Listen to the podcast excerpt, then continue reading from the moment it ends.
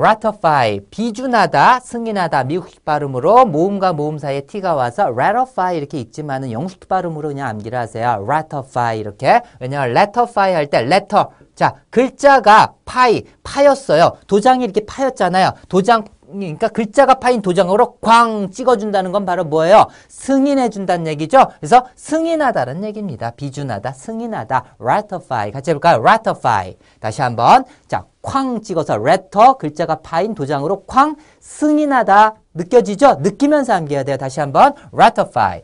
그래서 ratification. 자, 현 앞에서 강세가 오게 돼 있죠. ratification 하면 비준 제가 명사형입니다. ratification, ratification 또는 ratification.